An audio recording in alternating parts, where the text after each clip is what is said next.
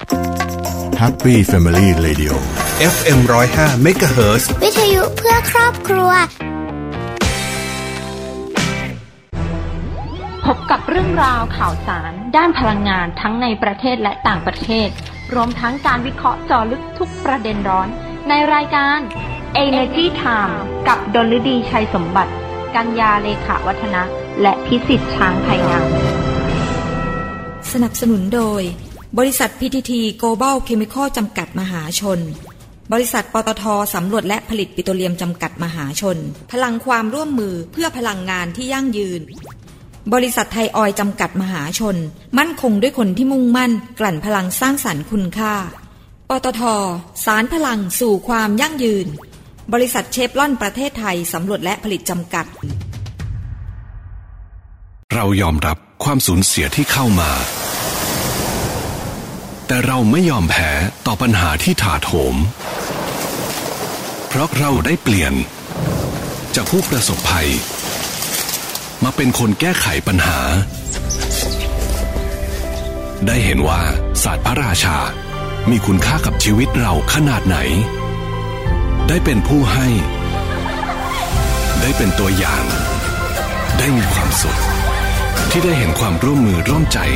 ของคนที่ตั้งใจจริง เชฟรอนและภาคีเครือข่ายทุกภาคส่วน ภูมิใจที่ได้ร่วมพัฒนาคุณภาพชีวิตคนไทย ในโครงการพลังคนสร้างสรรค์โลก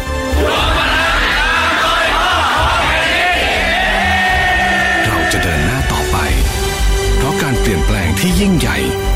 เกิดจากแรงใจของทุกคน GC ต่อยอดแนวคิด Circular Living ส่งต่อคุณค่าพลาสติก เพื่อคุณภาพชีวิตที่ดีกว่า พลาสติกมีส่วนช่วยอำนวยความสะดวกในการใช้ชีวิตมากมาย แต่ขยะพลาสติกกลับกลายเป็นปัญหาเพราะขาดการจัดการที่ถูกวิธีศูนย์บริหารและจัดการขยะรีไซเคิลวิสาหกิจชุมชน วัดชากลูกย่าจังหวัดระยอง ถือเป็นต้นแบบแห่งแรก ในการจัดการขยะพลาสติกแบบครบวงจร ด้วย U-Turn Platform ตั้งแต่การส่งขยะเข้าสู่ Recycle Hub ที่จะจัดการเรื่องจำนวนขยะ ข้อมูลขยะในคลัง และข้อมูลผู้ส่งขยะ จนถึงปลายทางการรีไซเคิลผ่านโรงงานรีไซเคิลที่ได้มาตรฐาน พร้อมทั้งระบบ smart ซาเล้งหรือบริการติดต่อรับขยะถึงบ้าน ผ่านแอปพลิเคชัน ที่จะเข้ามาช่วยเพิ่มความสะดวกศูนย์บริหารและจัดการขยะรีไซเคิลวิสาหกิจชุมชนวัดชากลูกหญ้าไม่เพียงจัดการพลาสติกอย่างมีประสิทธิภาพ แต่ยังเป็นแหล่งให้ความรู้ สร้างอาชีพ และรายได้ให้กับชุมชนอีกด้วย GC เคมีที่เข้าถึงทุกความสุข ถ้าไม่เริ่มต้นค้นหาในวันนั้น คงไม่มีการค้นพบในวันนี้ พบแหล่งพลังงานเพื่อคนไทย ขับเคลื่อนเศรษฐกิจและทุกชีวิตให้เติบโต จะไปสุดขอบฟ้าด้วยพลังรวมใจเคียงคู่ไปถึงดวงดาวที่ฝันไฟเติบโตไปพร้อมกันก้าวไปกับทุกคน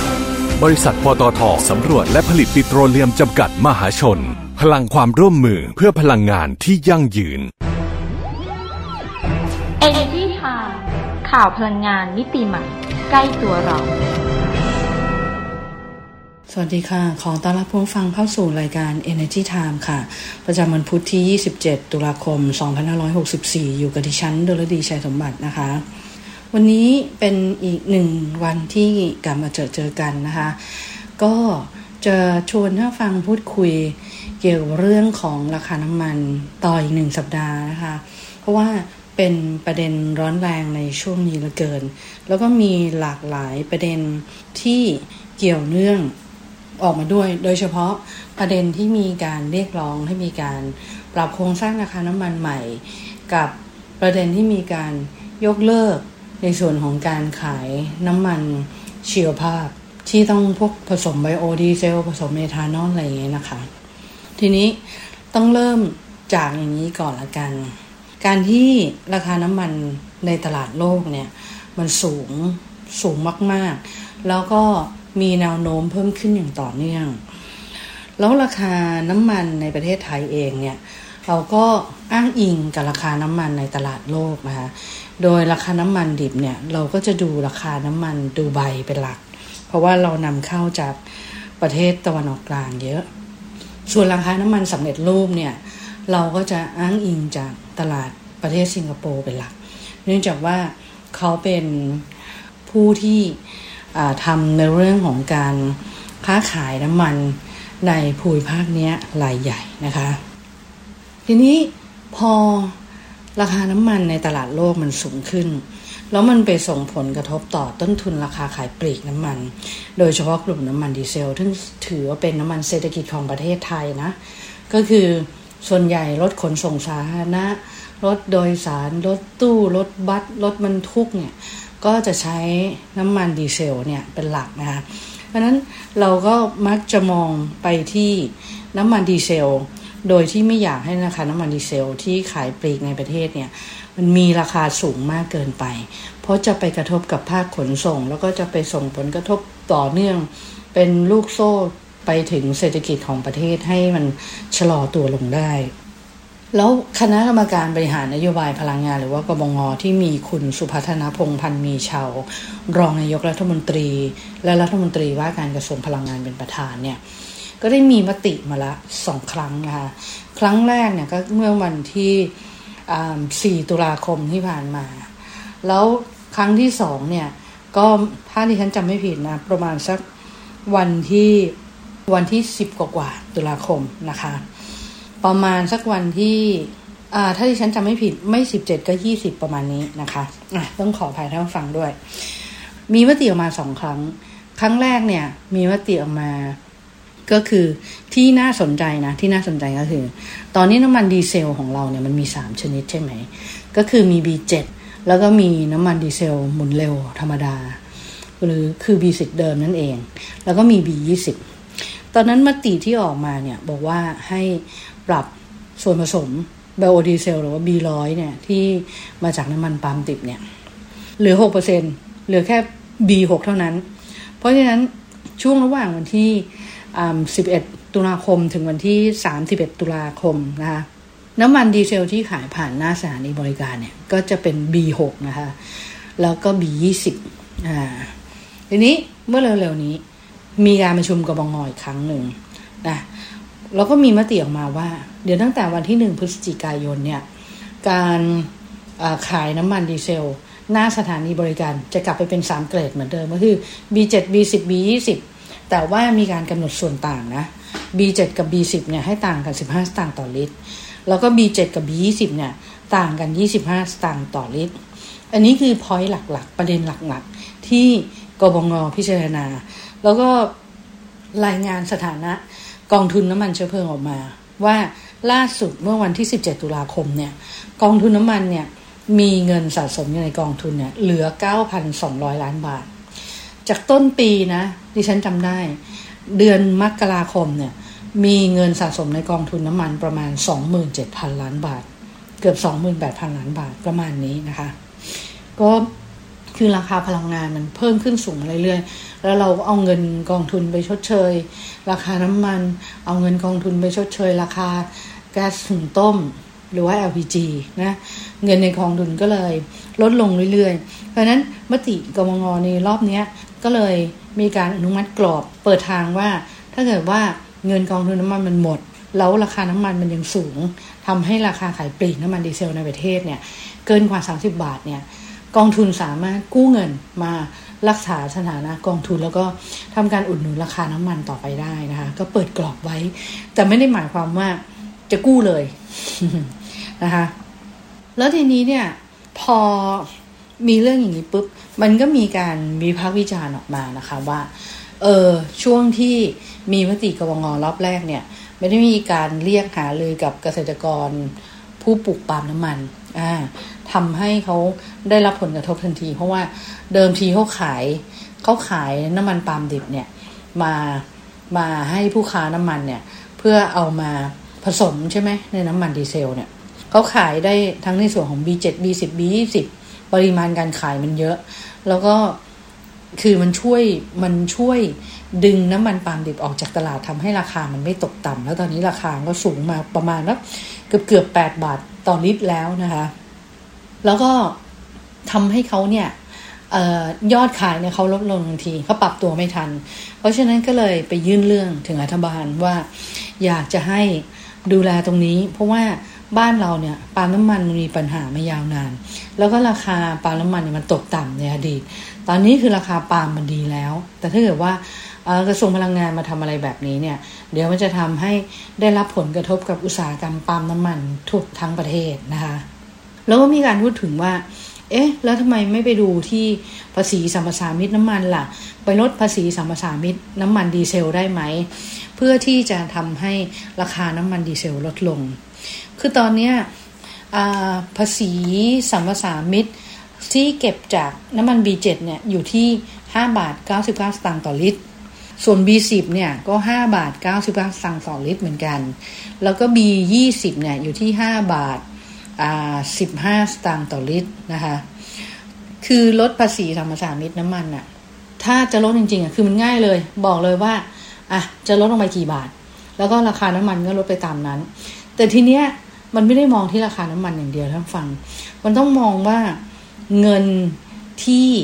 เก็บมาเป็นภาษีสัมปทานมิตรอะ มันเข้าสู่การคลังของประเทศ และไอ้เงินตรงเนี้ยมันใช้ไปบริหารประเทศในด้านอื่นด้วย อย่างเช่นเรื่องของการพยุงเศรษฐกิจ เรื่องของการช่วยเหลืออาที่ตอนนี้มีทั้งในเรื่องของ การแพร่ระบาดจากโควิด -19 เศรษฐกิจก็แย่กันไปตามๆกันนะคะแล้วก็ในเรื่องของอุทกภัยน้ำท่วมด้วยก็แย่กันไปตามๆกัน เพราะฉะนั้นรัฐบาลเนี่ยพยายามที่จะไม่ค่อยมาเกี่ยวกับภาษีสัมปทานมิตร เนื่องจากว่าต้องการรายได้เข้าคลัง คือถ้าเกิดว่าจะตึงราคาน้ำมันที่ 30 บาทต่อลิตรนะโดยการลดภาษีสัมปทานมิตรเนี่ยเขาก็มีการประมาณการนะว่า ช่วงประมาณสัก คือถ้าดูตัวเลขเดิมนะเขาเคยทำมาละครั้งหนึ่ง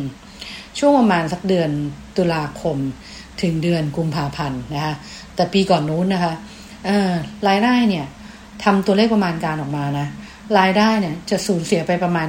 92,000 ล้านบาททีเดียวไอ้ตัวภาษีสมปทามิตรตรงเนี้ย เพราะนั้นเขาก็เลยไม่ค่อยอยากแตะตรงนี้ไงคือเงินมันเยอะมาก แล้วเงินตรงเนี้ยต้องเอาไปใช้ตรงอื่นนะคะ ดังนั้นก็ต้องมาดูว่าอะนอกจากเรื่องของภาษีสัมปทานมิตร แล้วการที่กบงเนี่ย พิจารณามีมติมาแล้วสองรอบ จากปรับลดเหลือ B6 แล้วก็กลับมาเป็น 3 เกรดเหมือนเดิม แล้วตอนนี้จะไปยังไงต่อ จะไปยังไงต่อ คือระหว่างเนี้ยมันก็เลยมีข้อมูลออกมานะคะ ข้อมูลออกมาว่า เออมันถึงเวลาหรือยัง ถึงเวลาหรือยังที่ รัฐบาลเนี่ยจะต้องมาปฏิรูปโครงสร้างราคาน้ำมันด้วยการยกเลิกต้นทุนเทียม คือเลิกอ้างอิงอะเอาง่ายๆแล้วกันใช้คำว่าเลิกอ้างอิงราคาน้ำมันสำเร็จรูปที่สิงคโปร์แล้วมาวัดต้นทุนน้ำมันกันจริง ๆ ว่า เราเนี่ยนำเข้าน้ำมันดิบจากดูไบเท่าไหร่ บวกค่าการการค่าการตลาด จ่ายภาษีแล้วเป็นเท่าไหร่ทำแบบนั้นได้ไหม ซึ่งเรื่องเนี้ยพูดพูดกันมาเยอะมากนะคะ แล้วก็มีคำอธิบายออกมาเยอะมากเลย ซึ่งคนที่เชื่อเชื่อว่าการยกเลิกการอ้างอิงราคาน้ำมันสำเร็จรูปจากสิงคโปร์นี่ยทุกวันนี้ก็ยังเชื่อแบบนั้นต่อไป แต่กระทรวงพลังงานเขาพยายามอธิบายว่าทำไม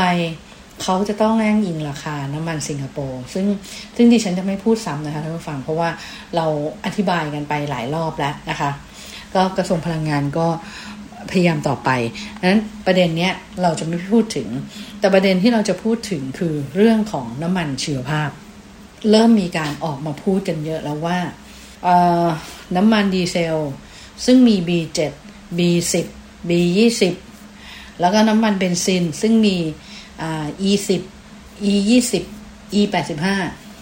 เราควรจะยกเลิกการขายน้ำมันพวกนี้ออกไปไหม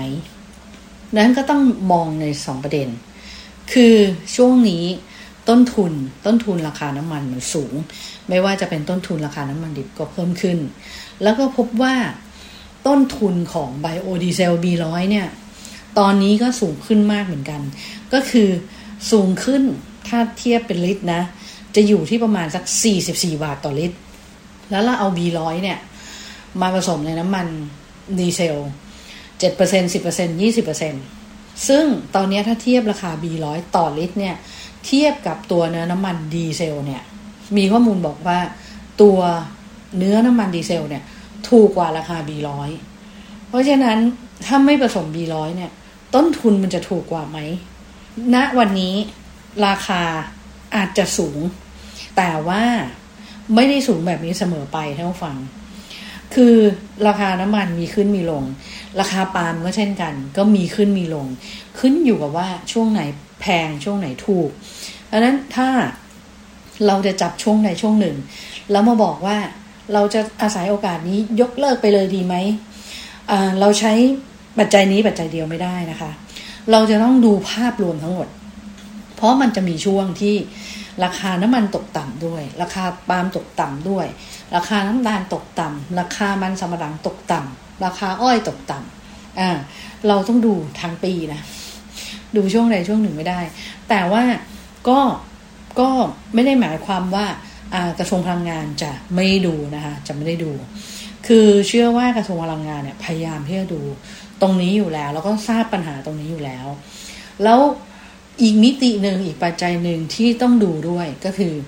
มันจะไปส่งผลกระทบกับผู้ผลิตปาล์มน้ำมันผู้ปลูกปาล์มน้ำมัน ผู้ปลูกมันสำปะหลัง ผู้ปลูกอ้อยด้วยหรือเปล่า เพราะว่าตอนนี้มันเหมือนเป็นเป็นคือการนำมาผสมในน้ำมันดีเซลมันมีการซื้อมากขึ้นนะการนำมาผสมในน้ำมันเบนซินก็มีการซื้อมากขึ้น จนกลายเป็นหนึ่งในอุตสาหกรรมปาล์มน้ำมันหนึ่งในอุตสาหกรรม อ้อยน้ำตาลแล้วก็มันสำปะหลังไปแล้วนั้นถ้าจะยกเลิกสิ่งเหล่านี้ยอดขายยอดขายของเกษตรกรเนี่ยเขาจะขายผลผลิตได้ลดลงทันทีเลย เพราะฉะนั้นต้องดูในปัจจัยที่ไปส่งผลกระทบกับเกษตรกรด้วย แล้วอีกปัจจัยหนึ่ง ตอนนี้ที่ขาดไม่ได้เลยก็คือในเรื่องของเทรนหรือว่า ทิศทางของภาวะโลกร้อน ซึ่งทั่วโลกเลยพยายามที่จะใช้พลังงานสะอาดมากขึ้น แล้วพลังงานเชื้อภาพเนี่ยซึ่งมาจากพืชเนี่ยก็มีการบอกว่า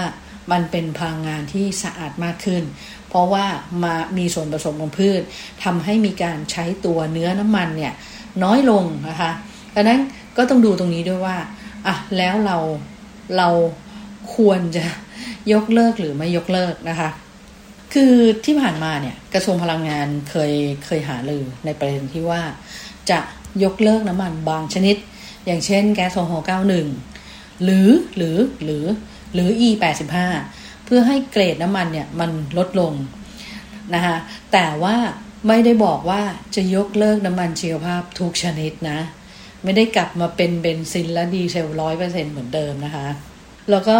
อะประเด็นนี้ก็ต้องให้กระทรวงพลังงานไปพิจารณา ส่วนอีกประเด็นหนึ่งที่มีการพูดคุยมากพอสมควร ก็คือในเรื่องของการยกเลิกการชดเชย ราคาน้ำมันเชียวภาพ ไม่ว่าจะเป็นน้ำมันแก๊สโซฮอลหรือว่าน้ำมันไบโอดีเซล ว่าถ้าเกิดว่าเราอยากจะขายน้ำมันชีวภาพ คือ B ต่างๆ E ต่างๆ ต่อไปเนี่ย เราจะต้องให้เขายืนได้บนขาตัวเอง คือต้นทุนการผลิตต้องสามารถแข่งขันกับน้ำมันเชื้อเพลิงทั่วไปได้ โดยการยกเลิกการอุดหนุน ซึ่งก็มีกฎหมายออกมาว่าอีกสองปีเนี่ย เราจะทยอยยกเลิกการชดเชย น้ำมันชีวภาพไปเรื่อยๆนะคะ เพื่อที่ให้เห็นการแข่งขันที่แท้จริง แล้วนอกอย่างนี้นะยังมี อีกประเด็นหนึ่งที่เรียกร้องออกมาค่อนข้างหนาหูพอสมควรเลยช่วงนี้ก็คือหนึ่งเลย รถยนต์หรูเครื่องยนต์ขนาดใหญ่ เติมดีเซลได้ ได้รับอันนี้ส่งจากกันลดราคาน้ำมันดีเซลไปด้วย 30 บาท ควรจะขึ้นภาษีป้าย รถยนต์พวกนี้ไหม หรือว่าจดทะเบียนรถยนต์ให้ถูกต้องว่า ไม่ว่าจะเป็น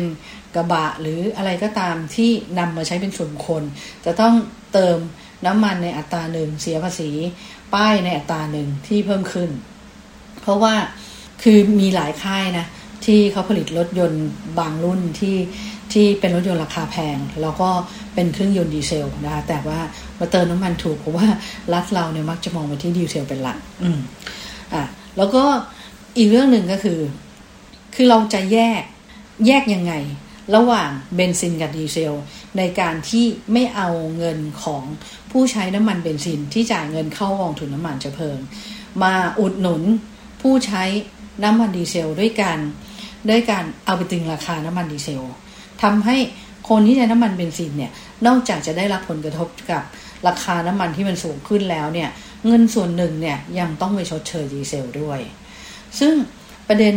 หลักๆ เหล่านี้ที่ที่ฉันพูดมา4ี่ห้าประเด็นเนี่ยเป็นเรื่องที่กระทรวงพลังงานจะต้องหาคำตอบทั้งนั้นเลยไม่ทั้งเรื่องของระยะสั้นแล้วก็ ระยะยาวว่าควรจะทำยังไงดี เพราะว่ามันยังเป็นประเด็นที่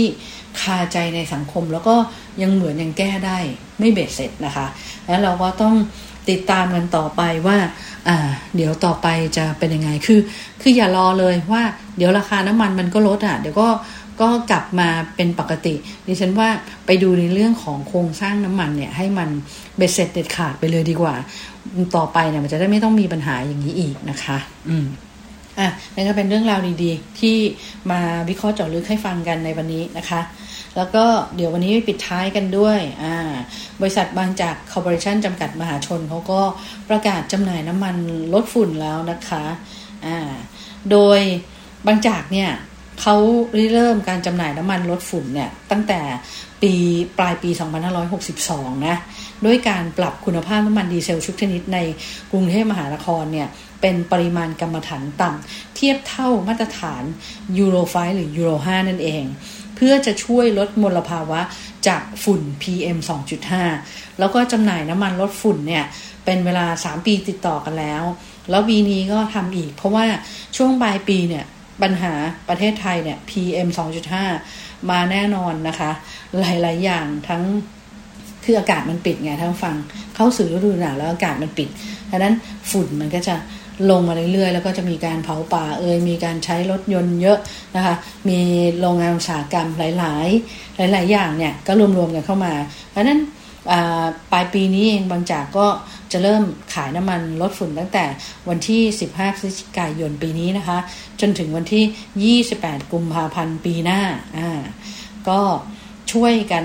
ลดนะ โดยบางจากเนี่ยเขาจะปรับปรุงคุณภาพน้ำมันดีเซลทุกลิตร ที่จำหน่ายในสถานีบริการน้ำมันในกรุงเทพมหานครเนี่ย130 สาขา เป็นดีเซลปริมาณกรรมฐานต่ำระดับยูโร5นะคะ ที่ช่วยลดค่ากรรมฐานถึง 5 เท่า ก็คือน้อยกว่า 10 ppm นั่นเองอ่าแต่ว่าจำหน่ายในราคาเท่าเดิมนะ แต่ต้นทุนการผลิตสูงขึ้นนะ แต่ไม่ได้ไม่ได้ขึ้นราคานะคะ ซึ่งการปรับลดปริมาณกรรมฐานในน้ำมันดีเซลเนี่ย จะช่วยลด ปัญหาฝุ่นละอองแล้วก็ก๊าซซัลเฟอร์ไดออกไซด์ได้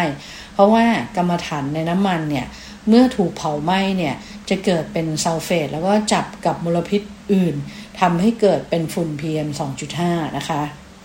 แล้วก็อีกหนึ่งค่ายนะ อีกหนึ่งค่ายก็คือบริษัทปตทน้ำมันและการค้าปลีกจำกัดมหาชน PTT Station นั่นเอง ก็ตามกันออกมาเลยนะคะ เนี่ยประกาศเหมือนกันว่าจะ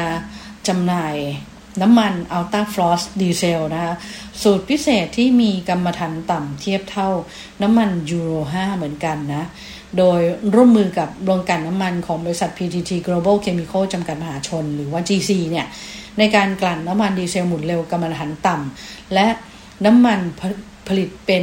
นำมาผลิตเป็นน้ำมัน Ultra Force Diesel สูตรพิเศษที่คลังน้ำมันพักโนงนะคะ เพื่อจ่ายให้กับสถานีบริการ PTT Station ในกรุงเทพมหานคร ปริมณฑลภาคกลางแล้วก็ภาคตะวันออกรวมกว่า 400 สถานีอของ PTT Station เนี่ย ก็เริ่มตั้งแต่วันที่ 1 พฤศจิกายนปีนี้ จนถึงวันที่ 31 มีนาคมปีหน้านะคะ แล้วนอกเหนือจากนั้นยังจ่ายให้กับ กลุ่มลูกค้านะคะ กลุ่มลูกค้าในโรงงานอุตสาหกรรม แล้วก็หน่วยงานมาตรฐานด้วย ซึ่งจริง ๆ ตอนนี้น้ำมันมาตรฐานที่ใช้อยู่ในบ้านเราเนี่ยน้ำมันดีเซลเนี่ยมันจะเป็นมาตรฐานยูโรระดับ 4 นะคะ แต่ว่าในประมาณสักปี 2567 เนี่ยบ้านเราเนี่ยจะปรับเป็นมาตรฐานยูโรไฟแต่ว่า เนื่องจากว่าทุกๆ ปลายปีเนี่ยเราจะมีปัญหาเรื่อง PM 2.5 ออกมาใช่ไหมดังนั้นบริษัทน้ำมันบางบริษัทเนี่ยเขาก็จะช่วยในส่วนนี้ซึ่งอย่างของบางจากเองเนี่ยก็ทำมา 3 ปีแล้วใช่ไหมคะแล้วก็ OR เนี่ย PTC Station เนี่ยก็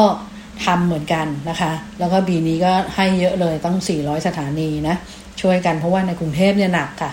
ในกรุงเทพเนี่ยเยอะจริงๆ PM 2.5 เนี่ย มันจะเป็นปัญหาสุขภาพไงต้องฟังก็ช่วยในช่วง 3-4 เดือนนี้นะคะ ให้มันหมดปัญหาฝุ่นละอองขนาดเล็กหรือว่า PM 2.5 ไปได้ แล้วจริง ๆ แล้วมันมันไม่ได้มันไม่ได้ลดเฉพาะ PM 2.5 อย่างเดียวนะ มันลดในเรื่องของควันดำด้วย อ่า อันนี้คือเขาเขาก็ทดสอบในสถาบันวิจัยนวัตกรรมอะไรนะคะ ว่าเออมันลดได้จริงนะคะ แล้วที่สำคัญคือตอนเนี้ย พอออกมาไม่ว่าจะเป็นบางจากเป็น PTT Station เนี่ยเขาก็ถ้าเกิดว่าใครมาร่วมโครงการนะ ก็สามารถนี่เอารถไปเช็คแบบเครื่องยนต์นี้ได้ฟรีเลยนะ แต่ว่าอาจจะต้องต้องสอบถามนิดนึงว่าเออมีสถานีไหนบ้างนะคะ เพราะว่าอย่างบางจากเนี่ย ก็จำหน่ายแค่ร้อยสามสิบสถานี เฉพาะในกรุงเทพมหานครใช่ไหม ส่วนส่วน PT Station เนี่ยสี่ร้อยสถานี ก็กรุงเทพมหานคร ปริมณฑลแล้วก็ภาคกลางภาคตอนออกดังนั้นต้องต้องเช็คนิดนึงไม่ได้ครบนะแต่ว่าก็ถือว่าก็ร่วมด้วยช่วยกันนะคะ อืม นั่นก็เป็นเรื่องราวดีๆ ที่เรานำมาฝากกันในวันนี้ แต่ว่าวันนี้เวลาของรายการ Energy Time ก็หมดลงอีกแล้วนะคะ เดี๋ยวพรุ่งนี้อ่าเราไม่เจอกันนะคะ วันนี้ก็ลาท่านผู้ฟังไปก่อนนะคะ สวัสดีค่ะ Energy Time ข่าวพลังงานมิติใหม่ ใกล้ตัวเราส่งความท้อคืนกลับไป สิ่งที่ทำให้หมอมีแรงสู้ต่อ ก็คือการได้เห็นทุกคนกลับบ้าน เราอาสาเข้ามาเหนื่อย เพราะเราฝันนะว่าอยากให้ทุกอย่างมันดีขึ้น แม้เป็นหน่วยเล็ก ๆ แต่มันปลื้มใจมากเลย เวลาได้ช่วยใครสักคนนะครับลุกขึ้นเถิดนาดูแลคนไทย ตรวจเร็ว แยกเร็ว รักษาเร็ว กลุ่มปตทเคียงข้างสังคมไทยด้วยลมหายใจเดียวกัน ติดตามรับฟังรายการ Energy Time ได้ทาง สวท FM 105 MHz ทุกวันจันทร์ถึงศุกร์ เวลา 19นาฬิกา30 นาที ถึง 20 นาฬิกา และสามารถรับฟังรายการย้อนหลัง พร้อมติดตามข่าวสารพลังงานมิติใหม่ใกล้ตัวเรา ได้ทางเว็บไซต์ www.energytimeonline.com สนับสนุนโดย บริษัท PTT Global Chemical จำกัดมหาชน บริษัทปตทสำรวจและผลิตปิโตรเลียมจำกัดมหาชน พลังความร่วมมือเพื่อพลังงานที่ยั่งยืน บริษัทไทยออยจำกัดมหาชน มั่นคงด้วยคนที่มุ่งมั่น กลั่นพลังสร้างสรรค์คุณค่า ปตทสารพลังสู่ความยั่งยืน บริษัทเชฟลอนประเทศไทยสำรวจและผลิตจำกัด